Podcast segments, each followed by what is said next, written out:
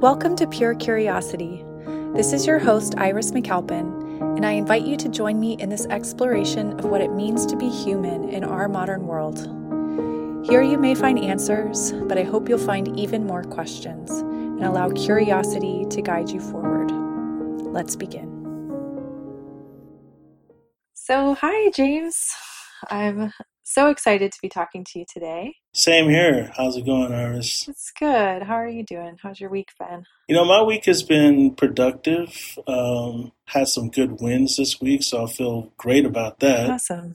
And um, I think, like most of us in the country, the COVID year has, um, you know, put us in a space where we're all kind of being reflective about our station in life at the moment. So, as we get closer to the summer, I found myself thinking a little bit more about what I want to do in the next five years and uh, mm. what my life is like right now and all those things. So. Yeah, I hope that's happening for a lot of people. I, I know it's it is happening for quite a few. I just think it's such these kinds of major events do provide such a unique opportunity for reflection and so it's it's cool to hear that you're taking advantage of that. Yes, yes. Yeah. Well, so before we go any further, I would love just for you to introduce yourself to our guests and for them just to learn a little bit about you and your your story. So my name is James Onwuachi, and the last name is spelled O N W U A C H I. And it's a highly unusual last name, so much that there are only two families in the entire world with the last name. And if you must know, its literal meaning is, I kid you not, death is your destiny. That is the meaning of my last wow. Name. Oh my gosh. That's so deep. I tell everybody it's a philosophical last name, you know? Is that why you're a philosopher? Because, I mean, it's baked in. I think so. I think I think that's it. I was pretty much attracted to answering those kind of philosophical questions. You know, so it just means you know, everybody dies in the end of life. So that's what essentially the, the name means. But it's pretty unusual. I think some of it is because uh, historically, my family have always known that we are one of the lost tribes, Jewish tribes, mm. families from Nigeria originally. And so um, we've always celebrated Jewish holidays, at least early on. But when we didn't, it's funny, my mom would talk about Christmas and she would say, in our neighborhood, Christmas would be celebrated where there would be Christmas parties every day for like a week or two. so instead of Hanukkah, it's like, hey, just really long Christmas. Like... that sounds great. exactly. Right now, I'm working as a, uh, upper school dean at a, uh, prep school in Houston. I've also spent most of my career as a uh, admissions dean or associate dean at four different universities. Vanderbilt University, most recently, Oberlin College, Grinnell College, and uh, also at the University of California, Santa Cruz. And then prior to that, I actually worked in television news as a news writer and reporter for Channel 2 in Houston, KPRC TV. As you mentioned earlier, I'm a uh, theologian and philosopher, so I uh, studied divinity school, or I went to divinity school at Vanderbilt University, as well as going to graduate school and studying philosophy and film. Mm. A man of many disciplines.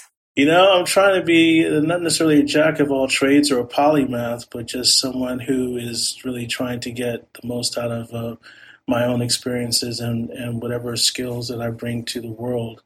I also work as a contributing writer to Newsweek magazine. That's a more recent thing. So, yeah, gotten back into my journalistic chops. Um, that started in February.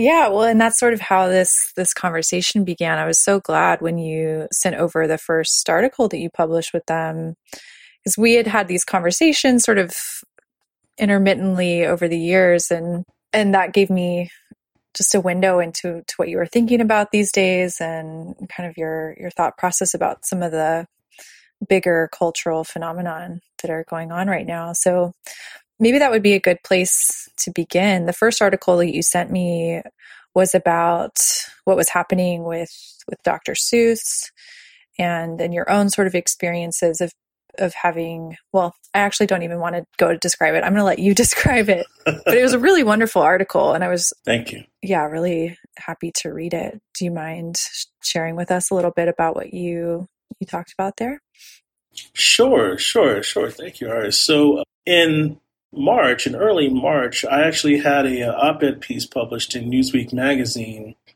that was about uh, that centered around the issue that was going about in the pop culture sphere as well as the news sphere about cancel culture, but specifically centered around Dr. Seuss and how um, Dr. Seuss, the company that puts out the Dr. Seuss books, will be eliminating some titles that they found to be racially insensitive and probably echoed some bigotry in terms of the wording and particularly the uh, illustrations that were in those books. And of course, you know, when you go to the Twitter sphere, for example, you know, or Twitterverse, as they like to say, there are people on one side and people on the other side, and people saying, look, Dr. Seuss, I grew up with those books. I love those books. There's nothing wrong with those books. There are others who are just challenging the company's approach to eliminating those several books that they had there and saying this is all a part of cancel culture and political correctness gone awry as a theologian, you know, you're always thinking about where people meet religious thought. And when I say religious thought, I don't mean Christian thought or Muslim thought. I just mean religious thought in terms of how we behave as human beings. One of the best theologians ever in modern history, um, Charles Long, you know, wrote that we need to start thinking about religion beyond church walls. Mm. It's that people engage religion when they walk through turnstiles at the subway. And we need to think about, you know, how people engage spirituality in the in that way. And so that's how I was looking at the Dr. Seuss um, issue. And in the article, I basically wrote that when I was a child, my Dr. Seuss was not Dr. Seuss. My Dr. Seuss was Thomas Jefferson and the Enlightenment period. And you got to understand what that means because as a kid, I grew up in the rough side of Houston, a predominantly black neighborhood. Although there was adjacent to that neighborhood a Latino neighborhood, a Vietnamese neighborhood, and not too far a Jewish neighborhood or Jewish enclave because I used to go to the Jewish Community Center after school. And I remember looking at one of the books that my brother had out there. And he's 10 years older than I am. And it was this book about Thomas Jefferson and the Enlightenment period. And so, what you were saying earlier about me having a uh, philosophical mind at a young age is very much true. And I think that probably had a lot to do with growing up in a single parent household and trying to find the answers to questions that no one in the household was going to share with me at that time, right? And so I find this book with Dr. Uh, excuse me, with Thomas Jefferson and the Enlightenment period. Describing the Enlightenment period, if you don't know, is the 18th century, early 18th century period in which people were espousing the ideas of freedom within art, within literature, the music within politics, and also that everyone is a, an individual holistically, right? And so these were just really powerful ideas at that time because the world at that time, if you were to marry, you had arranged marriages, right? You married for practical reasons, you married for financial reasons, you didn't marry for love. Well, the world was kind of changing at that time. And so the Enlightenment period was a great part of that. And one of the biggest proponents of the Enlightenment period or the Enlightenment movement was Thomas Jefferson, who, you know, was our third president of the United States. And so I'm reading this stuff and I'm finding answers, Iris. I'm enlightened. and I wrote in the uh, article that I literally just started, you know, I was like, this Thomas Jefferson became like my favorite rap artist. I'm just quoting stuff that he's yeah. written and that he says about the Enlightenment period. And I'm all about Thomas Jefferson. And I'm in elementary school at this time. And then I read a little bit more about Thomas Jefferson and I find out that he owned 600 slaves. Mm. 600 enslaved Africans, if I'm going to be quite specific, right? And one of them, he carried on an illicit affair for years and did not let her you know, did not set her free. You know, and everyone knows that story about Sally Hemings. That's the woman he had the affair with, if you want to call it that. And so I was devastated as a kid. Here I am, African American kid in a predominantly black neighborhood. My idol is this guy, and he's owned 600 slaves. And I was crushed, mm. but because of who I am, I accepted, all right, this is what he's done. I can still appreciate the Enlightenment period, and I can still see him as a human being with a few dimensions. Some of them are not so great. And so that's how I took it. You know, that showed that was my philosophical disposition at the time as a kid. And so I just read other things and I studied other people that were of great interest. And what I ended up writing about in that article was that here's the issue it's not so much about we're canceling Dr. Seuss, it's not about race is not an important issue, or it's not about political correctness gone awry, as much as it is about how we attach sacredness to things and people that don't deserve mm. our sacredness, or where we should not apply that kind of sacredness to them. So, Dr. Seuss books, in comparison to the things that we should cherish as sacred, like the memories we have with grandparents, right? Or lessons that were passed on from one family member to the next that really espouse who you are as a human being as well as your relatives those are things that you should treat with some sacredness. But a Dr. Seuss book that, while it's a creative idea and everything, is just sold, you know, in a capitalistic, you know, environment, and people either buy the books or they don't buy the books. People either like the books or they don't like the books. You know, there have been subsequent cartoons have been made about about Dr. Seuss characters.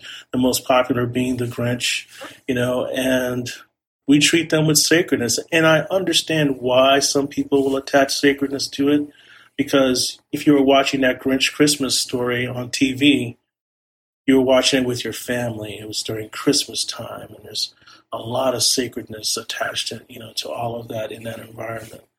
And my point was that we need to be honest with ourselves that there really isn't something that we should cherish as something sacred. And the same thing with Thomas Jefferson you know, one of the founding fathers, right, of this country, we should not treat him as sacred, but as a human being who created some great history, but also did some things that were quite questionable in the history of this country, right? That we should learn from. And so I'm learning from that as a child, but I'm also not choosing to treat him in this sacred fashion. Hopefully, I think some, some people got something out of it there's so many things you said that are so interesting that I just I want to unpack here. First of all, I'm just amazed at the level of complexity you were able to hold in elementary school, being able to see, you know, the humanness and the positive qualities and also the the really dark qualities of this this man that you looked up to so much. Something that is particularly interesting to me because I was sort of thinking as you were talking about the sacredness, I think maybe what's happening is people are conflating nostalgia with with sacredness. It's like yes, they have this lovely nostalgic feeling about Dr. Seuss, which I can relate to. I remember reading, you know, Red Fish, Blue Fish, or whatever the book was, and like Green Eggs and Ham or whatever. And I liked those books when I was little. And maybe, sure, like some nostalgic feelings about that, but but that is very distinct from sacredness. And I think maybe in a world where many of us are moving away from sacredness. We're moving away from a lot of deep connection. We're moving away from connection to our elders in many respects, that we're finding other things to attach sacredness to that maybe don't belong in the same way. Yes, I think that part of, I think what's inextricably linked to sacredness is self reflection. And we are in a society in which we're not afforded enough time to do self reflection, nor do we make it a part of our daily habit, right?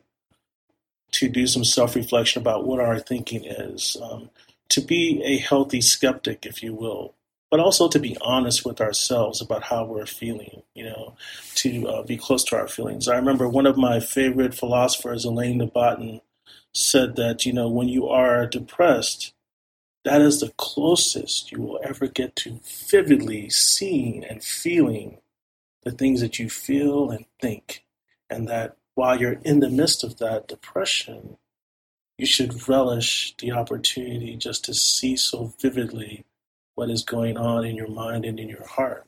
And so I just remember that, and I think about when we think of sacredness, also thinking about the things, looking around at what we cherish as sacred and looking at them in a vivid fashion, much like a photographer, or looking at these things through a prism and recognizing, much like light passes through the prism of, let's say, a diamond, and it is refracted and it can go many different ways, that we should also think about our ideas about what is important to us, but also more importantly, what is sacred to us. That we should just say, why is this sacred to me? What am I really holding on to here? And I'll give you a real quick example. One of my good friends, we were talking about Christmas, and I was sharing a story with him about I was working at a mall uh, when I was in college at the University of Texas, and uh, and I was working at this men's dress shoe store. So it's this high end shoe store. Everyone's buying these great dress shoes, and it's Christmas time. And on one end of the mall, they have Santa Claus. And it's the Santa Claus we normally see: red suit, gray beard, white guy. But then on the other end of the, the mall, there's another Santa Claus. And the store that's promoting this Santa Claus is an African American bookstore. And there's this black Santa Claus, gray beard, and there are kids around. And there became what developed was a small fracas, you know, just parents upset that why are there two Santa Clauses, two different races? My kids are confused. They're questioning things. You know, I can't believe you would do this. And how come anyone didn't check with each other about this stuff?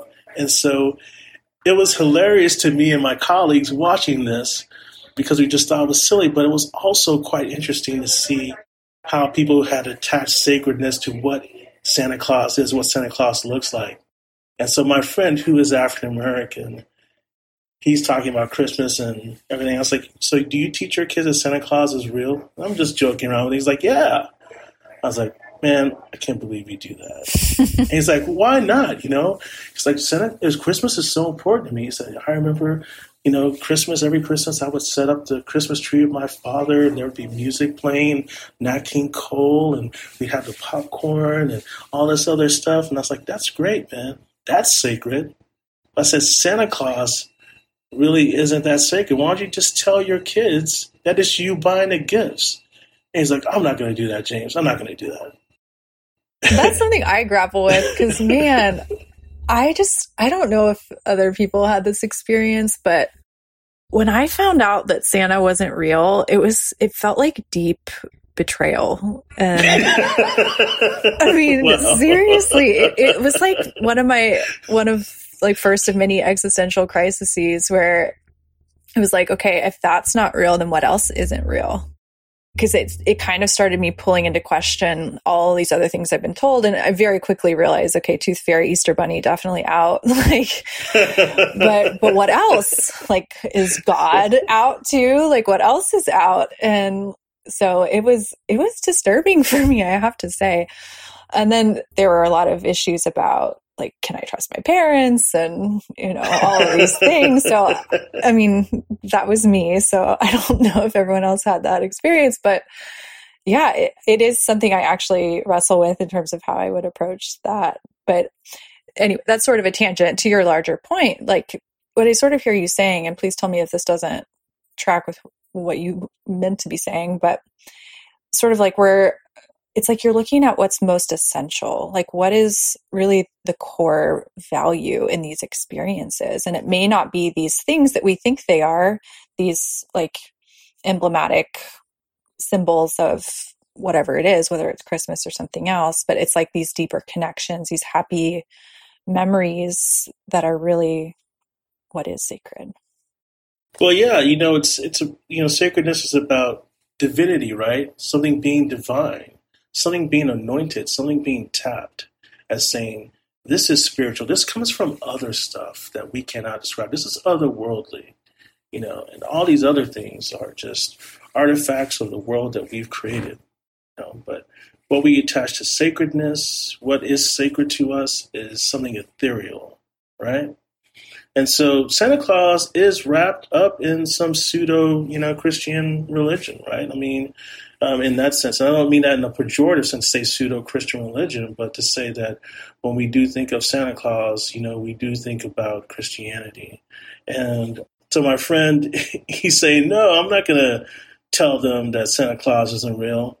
And two weeks later, you know, his kids are like, you know, upset about something that they did wrong at home. And he's like, I'm going to tell Santa Claus, you know, you're not going to get your gifts. Oh, no. And they're like losing their mind about it. And, and he's like, and he's like, but you should want to do these things for me. I'm your dad. They're like, I'm not, I don't care if you're my dad. I want to do this for Santa Claus. And that's when he got upset. Mm. And so he told them that Santa Claus isn't real. Oh no, that sounds so sad.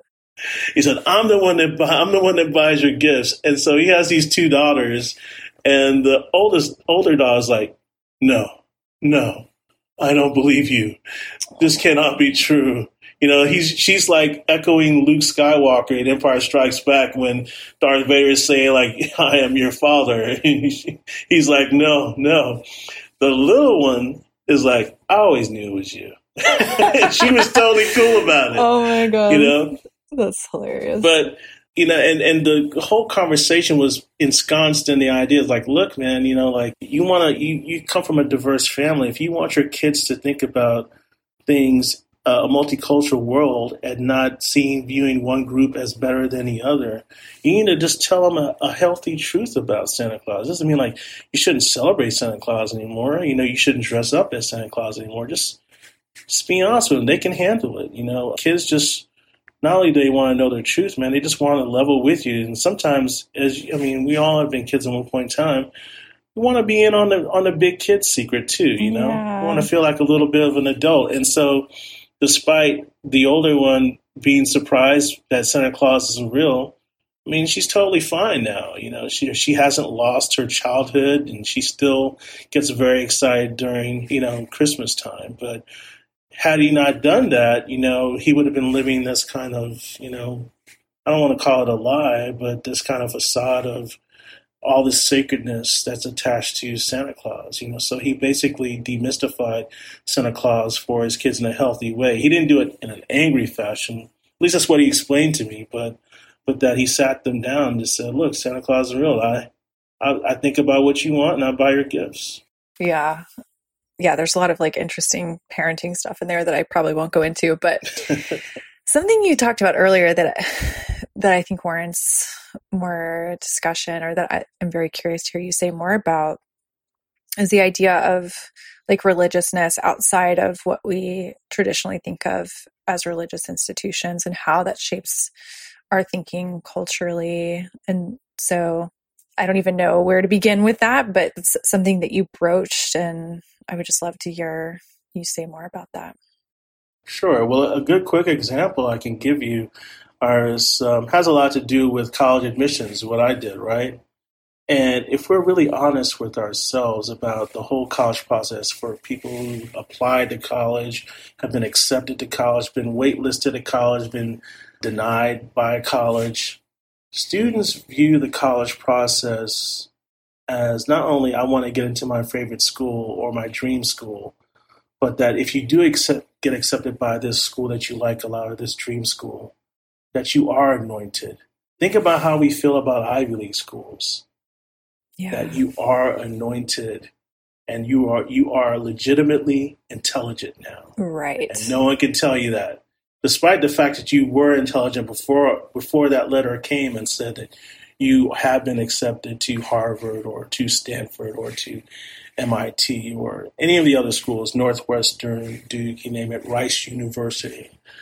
There is a sacredness that we attach to the college process there, and there is an anointing that takes place. And that's about religion being a part of that. There isn't some minister that's working with your kids about the college process or anything, but it's what over you know, the years we have built up in the admissions process is that you were chosen. This one school found out something about you. And, and I'll give you another quick example, too, with regards to this. I remember the first year I worked in admissions, college admissions, and my supervisor said, he was a dean, he said, when you go travel, don't tell anyone you're a college admissions officer. I was like, why? Uh, you know?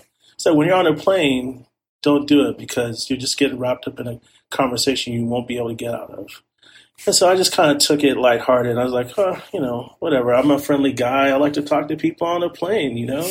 and so I'm on a plane flight and I'm heading to one of my territories I cover. And invariably, the person next to me asks, hey, so what do you do?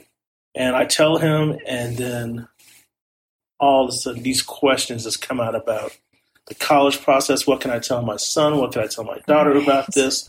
You know, then he starts regaling me with stories about his college process, and he wants to know if I can help him understand why he was chosen. You oh, know, oh, right? Yeah. And he, and he's like, I, and everything he's telling me about it is about dreams. It's about it was destiny that I was supposed to go to this school, and I wonder what they saw in me, and I never knew why. And he remembered his college essay, what he wrote, and everything and um, I basically had to be a uh, college counselor for the entire flight, and I learned my lesson yeah. after that. but what I left thinking was, we as Americans, we do touch a lot of sacredness to the college process, a lot of destiny, right? A lot of divinity about being anointed, you know, and so that's a place, for example, where we are engaging religion and we don't even know it. That's so interesting. Well, and it made me makes me think about. I want to say it's Yuval Harari who who writes about this, but I know a lot of people have approached this subject. But just how religiousness is so deeply embedded in in who we are as a species, and now that that's beginning to break down in certain ways. I mean, it, it's certainly not in the sense that plenty of people are still religious in a traditional sense, but more and more people aren't. And so, it, what you're pointing to, it just makes me think that we're finding it in these other ways. It's like, okay, maybe I'm not, you know, a Presbyterian, but I went to Yale. and that becomes, or, you know, maybe I'm not religious, but I'm a scientist. And so that becomes a religion in its own sense. It's just an interesting question. Like, is this just being human that we we seek this kind of connection to sacredness and, and if we don't find it in a more traditionally spiritual sense then we'll create it in other ways. Well think about think about this. One of the things that makes sacredness such a wonderful thing is that it's comforting. Yeah. And those questions that we ask are really centered around the big question that we will never be able to answer right and that is why am I here? yeah. And so that sacredness is about saying, well, I can't answer this question, but I feel like because of this happened and that happened, that this is just my destiny. This is what I'm going to be. This is fate. It was supposed to happen this way. You know, we do that with love. We, you know, we do that also when it comes to finding the right job, right, and being happy and excited about that. You know, we find that with uh, we do that to ourselves when we find a lucky penny, you know, on the sidewalk or something, and we think, "Wow, my the rest of my day is going to be better." And that's not any. It's not based on anything scientific. That if you find a penny on the sidewalk, that you're going to have this good luck the rest of the day, or if you find happen to find twenty dollars somewhere, you know, that you're that you're going to have good luck the rest of the day. But you start thinking, this could be my day. Think about the spirituality we attach to something as as antiseptic as lottery tickets. yeah. And, and the numbers that we write in, that we bubble in to say, these are my numbers that are, that's gonna, it's gonna make it happen. So we're, we are engaging religious thought, spirituality in different areas of our lives. We just don't think of it that way, mm. but it's there. Yeah, that's really interesting. And I guess I'm curious how you would distinguish, and maybe there's a lot of overlap, but spiritual thinking from magical thinking. Spiritual thinking, magical thinking. I don't know if people think there is much of a difference. I don't know if we ever really drill down that way. I mean, maybe when it comes to watching something, you know, in a pop culture sphere, like movies or reading a book, like Harry Potter stuff, you know, I don't think anybody would ever think like there was some, you know, some something ecumenical happening, you know, um, in Harry Potter books or Harry Potter films, you know. But I don't think people think that deeply about it, except when it comes to fate, you know. Yeah, that makes sense. Well, this is sort of taking a left turn, but I really want to make sure we have time to talk about the second article that you wrote about cancel culture. Because we had a, a, brief conversation about this before, and I was really interested in your your take on it. So, how do you conceptualize cancel culture? cancel culture, I think right now the term itself is being loosely thrown so much by politicians and just by everyday people, you know, in social media that I think it's hard for most of us to feel that we all have centered on the same definition of what cancel culture is. I think what we kind of all centered on is the outcome of cancel culture, right? That in a short amount of time, somebody has been tried, convicted, and been given their punishment. And we don't like it. And there's some people that do like it, depending on, on what side you are on the, uh, the of the argument regarding that, that individual. So that's one thing I think we uh, agree on about cancel culture. And when we talk about cancel culture, my idea about cancel culture is this: is that let us look at cancel culture not so much in the sphere of, the, of our everyday world, but in the sphere in which it really responds to with regards to time, and that is in social media. And within social media, everything is operating on a time that's mercurial, right? So the clicks, the responses that people can give you, that's all very fluid, but it's all very quick. It's not something that's meant to be meditated on. It's not something meant to be deliberated on. You know, people just are exchanging ideas at a very fast pace. So, cancel culture, when we put it on that kind of time scale, I think we begin to better understand that what it really is about is, as I described, it's about fast food closure. It's about how we feel in our day. We find out about some topic or some individual who's done something that people are upset about and we quickly choose a side. And there are people calling for that individual's head, or for the person to be fired, or the person to lose their sponsorship, or whatever have you. And we don't wait for six months for a result. What's embedded in cancel culture is that everyone implicitly knows things are supposed to happen in a matter of days. Yeah or minutes. So this person even. is supposed to minutes. This person is supposed to lose their job. Yeah. Right. And things are supposed to happen in an immediate sense. There is supposed to be a result, a conviction, if you will, or no conviction, but we find out something. And then the great thing too is that people move on, and you don't hear about that topic anymore, or you don't hear much. No one ever circles back to really find find out what happened to so and so unless it's CNN or some news publication decides to do something. A quick example would be Amy Cooper, the woman who was with her dog in New York City in Central Park, and she got into an altercation with this African American gentleman who also had his dog, and he was just telling her, "You should leash your dog as the rule says." In Central Park, and she got upset you know, I don't have to. And then she said, I'm going to call 911 and tell them, tell them that you're assaulting me. And he was, you know, more than, you know, not even several feet, but yards away from her to where clearly that was the case. So she falsified a report. She did call 911, said there's a uh, black man assaulting me and everything like that. So, and he was filming the whole thing, and his sister, it wasn't even him, his sister uploads the video on Twitter and it goes viral, right? That's interesting. I didn't know it was his sister that did that. It was his sister. It was his sister. And gentleman's name was, um, oddly enough, his name was Christopher Cooper and her name is Amy Cooper, but they're not related at all, you know. And and I remember watching this as soon as it hit, and I'll tell you, Iris, that by the end of the night, her company, it was this Franklin Investments Company, they had already contacted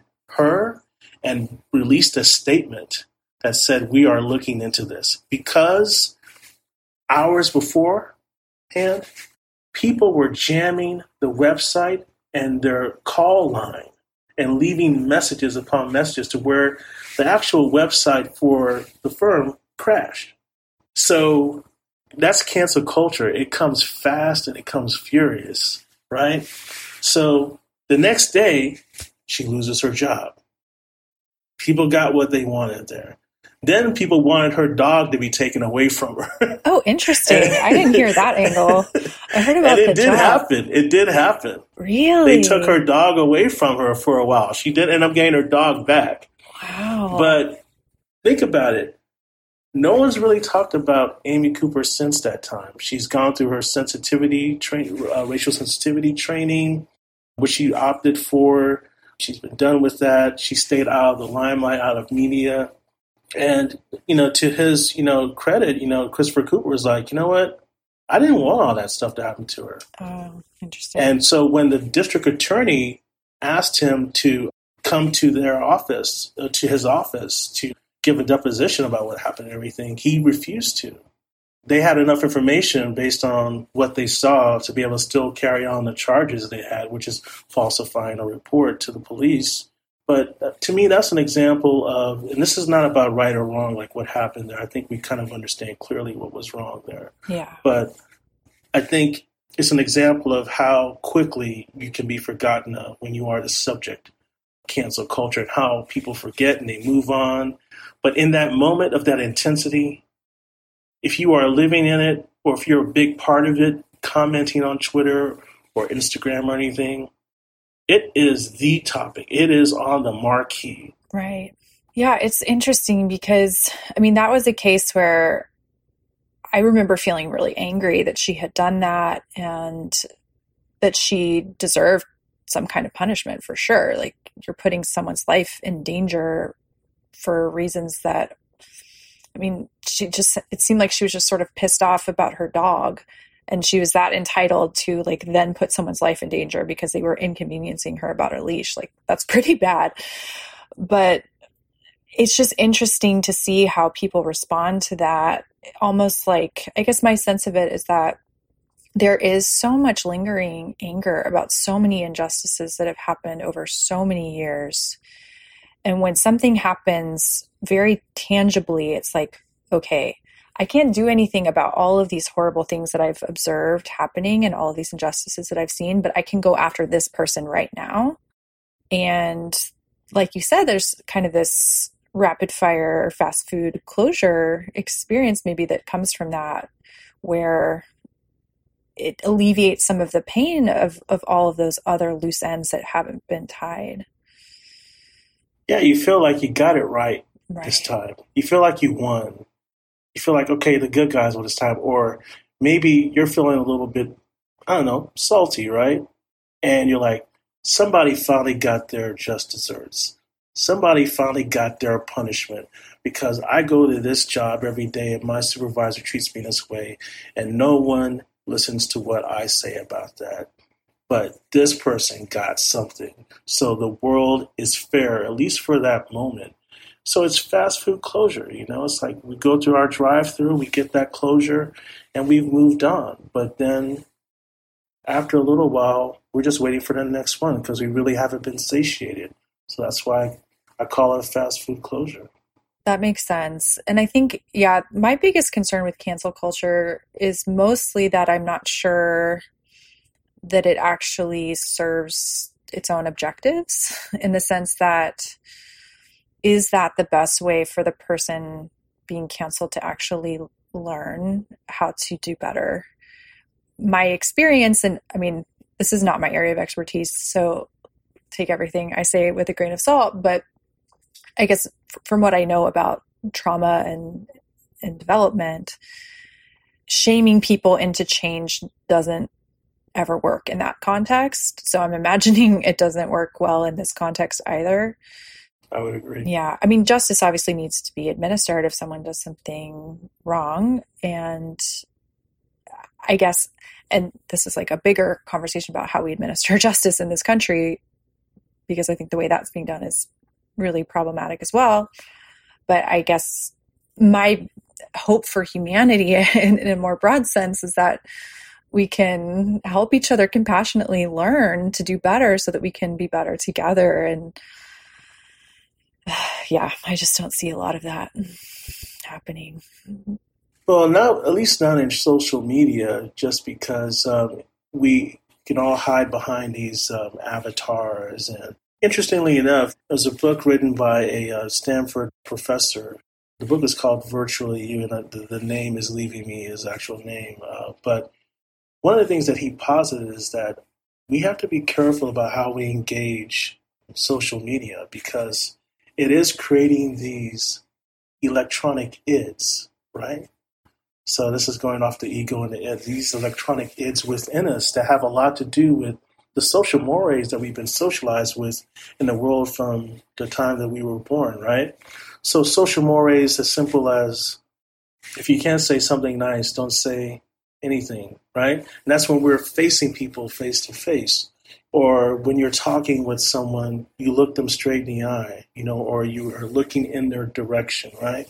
These are just small social mores that we've kind of been raised with, you know, that we just kind of understand. It seems like it's given to us at birth, but it isn't. But we just understand because we watch everyone else do it. But when you get on social media, there's an avatar.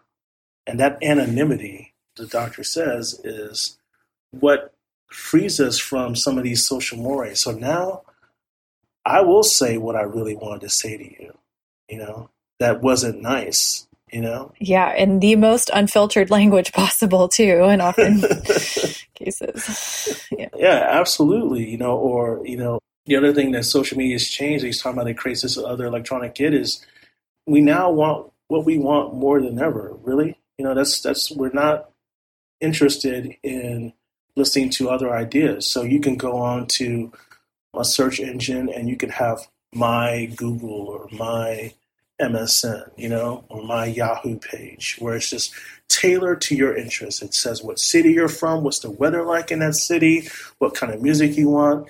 Even Pandora, you know, famous Pandora, like you can listen to music based off of one song that you really like and it'll play music based off of an algorithm that says these other songs are just like this, and we think you'd like it as well. If you go on Netflix, you know, they're using an algorithm to determine, all right, let's just show this individual these movies that you would really like. And we'll give you some ratings attached to that. So we're not even trying to, when we're on social media, we're not even trying to listen to other ideas because we, we got more comfortable with, I just want what I want. I want to see the world that I've created. And that's about it. Yeah. Something that I do find a little concerning about social media and just the sort of fast food culture in general that we live in. A chemist named Hamilton Morris was talking about this on a podcast that, you know, historically when we were consuming information, we were often consuming what, what were considered the classics. You know, we were reading articles that had been through some kind of review system there was like a, a tried and true, or at least like some kind of testing to see if content that was being generated was factual and could stand the test of time. Now, most media and most content that people are consuming is stuff that's been released within the last 24 hours. So there's no time testedness, there's no filter. It's just people, you know, proliferating whatever ideas that they have and I kind of alluded to this, like this moving away from respect of our elders, like we're not even respecting older material. It's like we just want the newest thing. And I'm not saying that's like always bad. Progress and innovation are great, but there is something a little unsettling about that for me.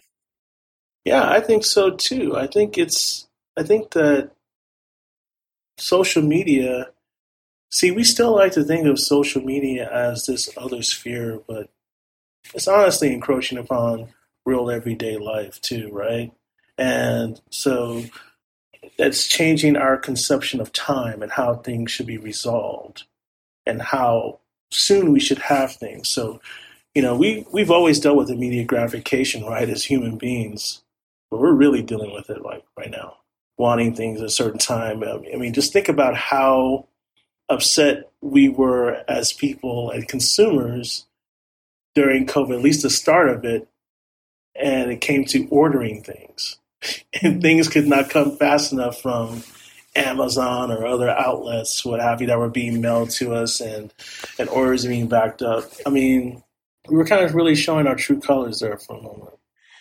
Yeah, I think we have gotten very accustomed to getting what we want when we want it, which is very quickly. and and that's unfortunate. It's interesting like being in the mental health field. I think sometimes people expect that from mental health treatment as well. It's like, "Oh, like can't you just fix me in like a couple sessions?" I mean, people don't exactly say that, but I think we are so used to that. And then there are people who kind of prey on that in the mental health space too and are like, oh, yeah, I'll, get you done in like a week, which is typically not a thing. But yeah, I think we're, we're just yeah. so, we're so used to that. I mean, if we look at, at nature, so many beautiful things require so much time. If you look at a like a beautiful redwood tree or something, it's just there's nothing instant about that, but that's part of what makes it really magnificent. Yeah, we forget that we are learning so much in the time that we're building something or enduring something, right? Yeah. And we, we worry more about the outcome.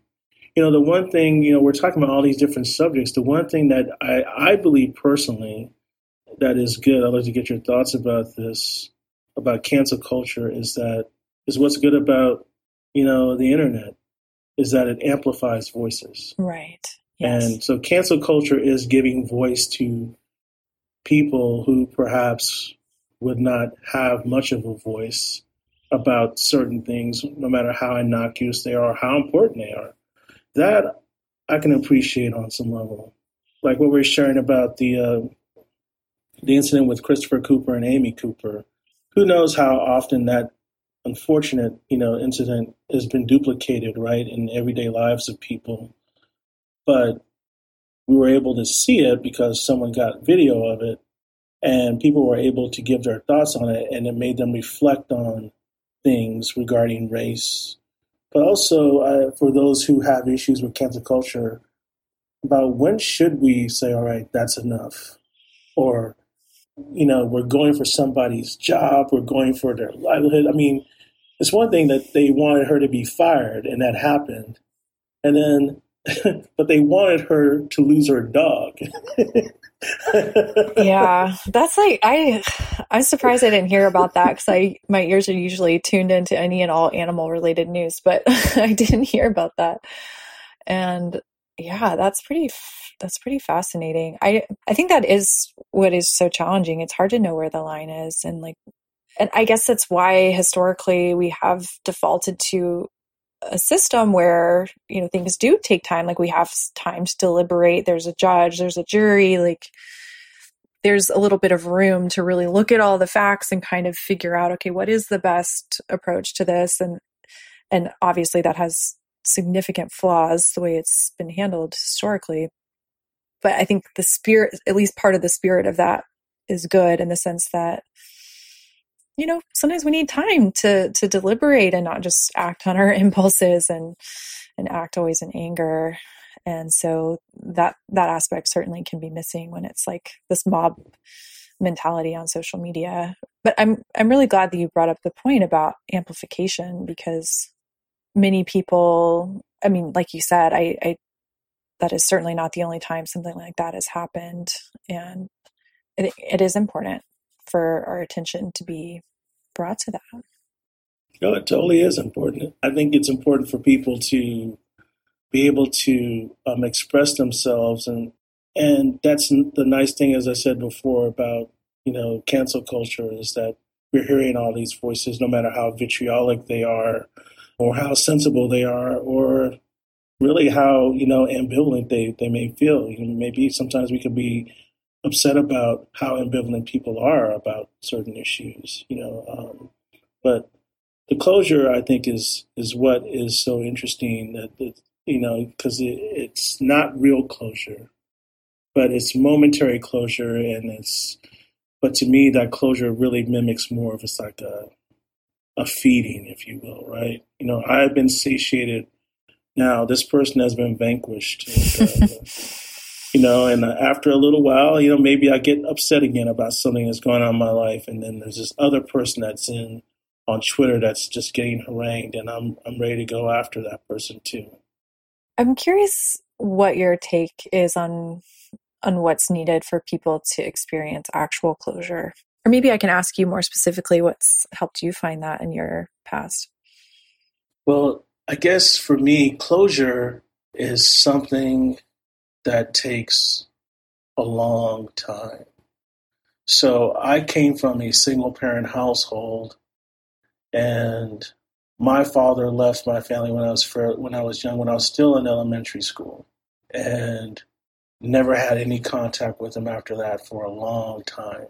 He never called to see how you know how I was doing or how my siblings were doing. You know, I had five uh, four siblings. You know, I was the fifth child, not in that order, but the fifth child. And I remember saying that, you know what, and this is I said this in the middle school. I said that for the rest of my life, I'm going to be a self-made man, and this really came true. One day, this is a you know going back to middle school, so eighth grade dance. It was called the you know eighth grade dance, grade eight dance, right? The first time that I actually asked you know a girl to a dance, and I'm in eighth grade. My mom, who is just a medical assistant at the time, saves up her money to get me a suit. And I'm, you know, I'm looking pretty spiffy in this suit. I'm not gonna lie. It wasn't Brooks Brothers, but it was, it was nice. Right, I had a nice red tie, I had a dark blue suit, and I was uh, getting ready. I mean, there there was just a lot of pageantry in the household in terms of uh, the spiritual feeling. It's very exciting. Like, hey, doing this, and so I get my tie and I go to the bathroom to put on my tie, and I look in the mirror and it hits me for the first time. I don't know how to tie a tie, Eric, you know, Iris. Mm. And I don't have a father to go to to show me how to tie a tie. And I go to my mother and I look at her and she said she could just tell something's wrong. And I said, Mom, do you know how to tie a tie? And you could just see my mom's eyes well. She's like, I knew that question was going to come. I don't know. And I grew up in a family with three sisters, and my brother was away at college. So I was like, so I, I, I even when I think about it now, I'm, I'm taking myself back there. And She's like, I don't know how to tie a tie. No one knew how to tie a tie. And everything flooded back about what it meant to be, you know, a young boy without a father. Because I had just suppressed all of that up until that moment. I got upset, quietly upset, and my mom was trying to console me, and I said, I just want to go out. So I walked outside, and that's when I told myself, you know, you need to accept that you're always going to be a self-made man. You're going to have to learn how to be a man. But this is the great thing. You get to define it now for yourself, and you can be better than your father. So I looked around. I was living in an apartment complex, and I swear to you, Iris, I just knocked on some random door. And a gentleman opened the door, and he, of course he didn't recognize me. I don't know who he is, and he and he sees me in this suit, no tie, and I'm holding a tie in my hand. I said, "Excuse me, sir. Um, I don't have a father. Do you know how to tie a tie?" And he looks at me, goes, Sure, son. Let me show you. Oh, So he ties it for me and everything. And I go to this dance. I have a good time. And till this day, I tie my tie the exact way he showed me wow. just to honor him. And it's sad because I didn't even get his name, but that's what I remember. And even with those kind of experiences they've helped along the way, I'm still trying to find closure about the loss of my father. And years later, I did know one thing, and I'm glad I did this. I said, I will never be able to have a good relationship until I go see him. Mm. So years later, I go, this is uh, 2007, no, 2006. I go see my father for the first time. I go, I fly all the way to Nigeria Wow. and I go see him and I meet, we meet, and I tell him in a very calm, thoughtful way about how I have lived and what I've experienced. And he's very proud. He's like, oh, you've gone to this school, you're doing this, you're doing great. I would hear about you from your uncles and blah, blah, blah, blah. So, I, you know, but I did ask, hey, why did you leave? And did you ever think about us, right? And I knew that that was important for me to do was to go see him. And that was part of, I don't know if you want to call it closure, but I put a lot of things away after that meeting. And I'm as close to closure as anyone can get. But even now, you know, as, you know, guy in my 40s, I still think about, man, I still feel like I'm walking with a limp sometimes about being a man in this world. Mm. And when I have questions about what to do, I have learned, and again, this is why I love philosophy. I go to my philosophy books. Sometimes I go to my friends, but sometimes my friends are just also locked in some other barroom knowledge that that somebody else passed along and I can see right through. I was like, yeah, I appreciate it, Jimmy, but I'm gonna Mm. go ahead and pass on that, you know. So I think closure is about confronting stuff. Yeah, it's a really beautiful story. Thank you. And I think it's true. A lot of people, I think, are afraid to to go through those steps to really confront their past, to confront the grievances that they've had or the challenges that they've had, and true closure. Which you're right, like it may be this ever unfolding process, but it's harder. One, you can't just get it in a moment through a tweet, but it sounds so meaningful and sacred. You're right. It's about the courage, right, to face things. But even more than that, you know what's really important, Iris? Is the patience. Yeah. Is to see and accept that closure is an arc. It's got a story arc. It's not something that if you go see this individual, this psychiatrist, this psychologist, they give you these steps, you can be done. It's not a pill that you take. It's um, it's not a routine. You're not going to get it by you know um, going to the gym and just pounding away at you know your your problems.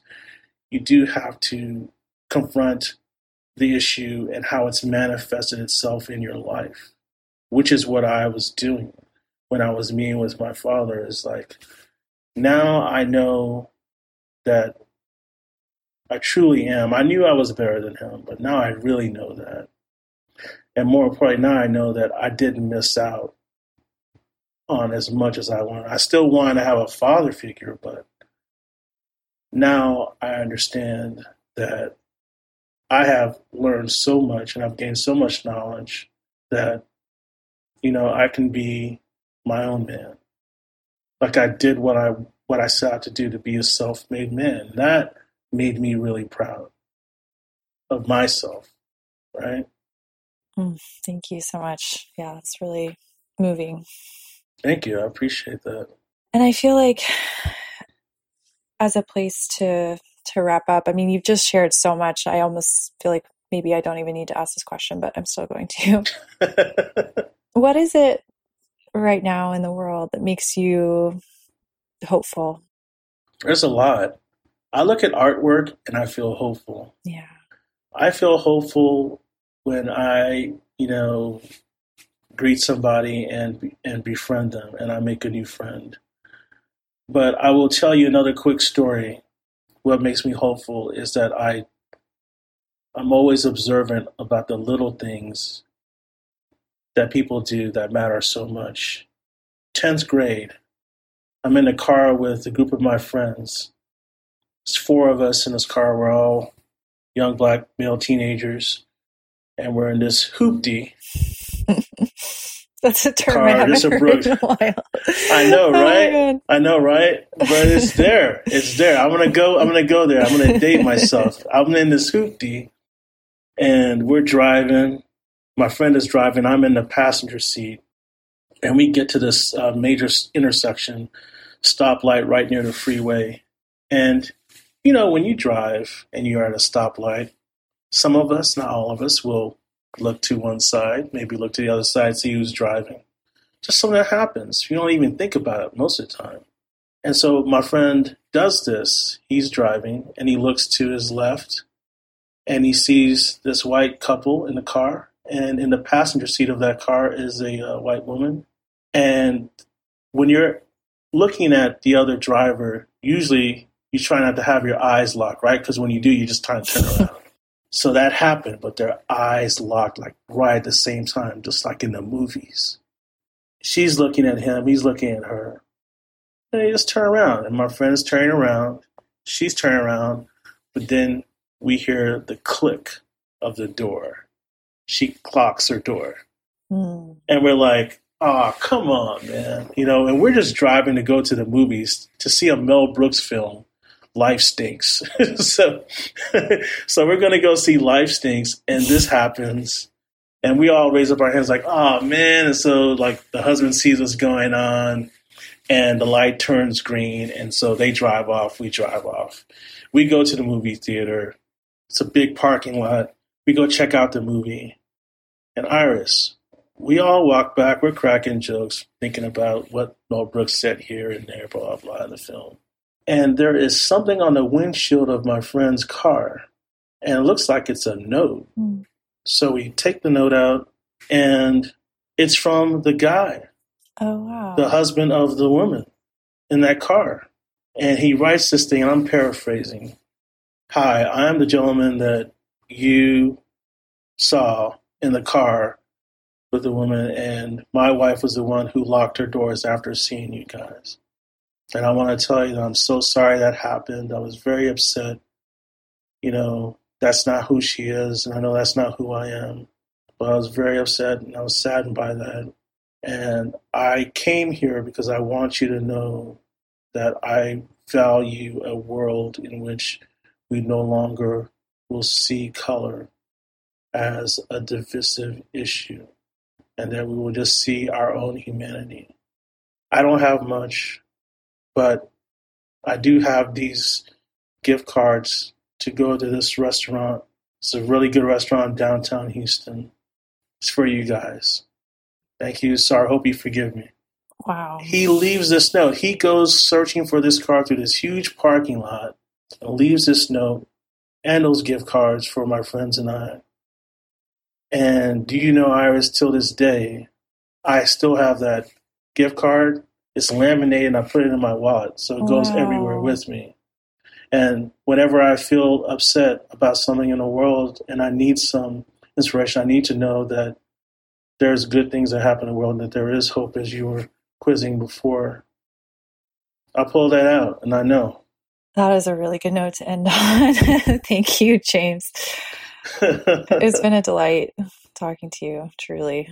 So yeah, same here. Same here. Thank you so much.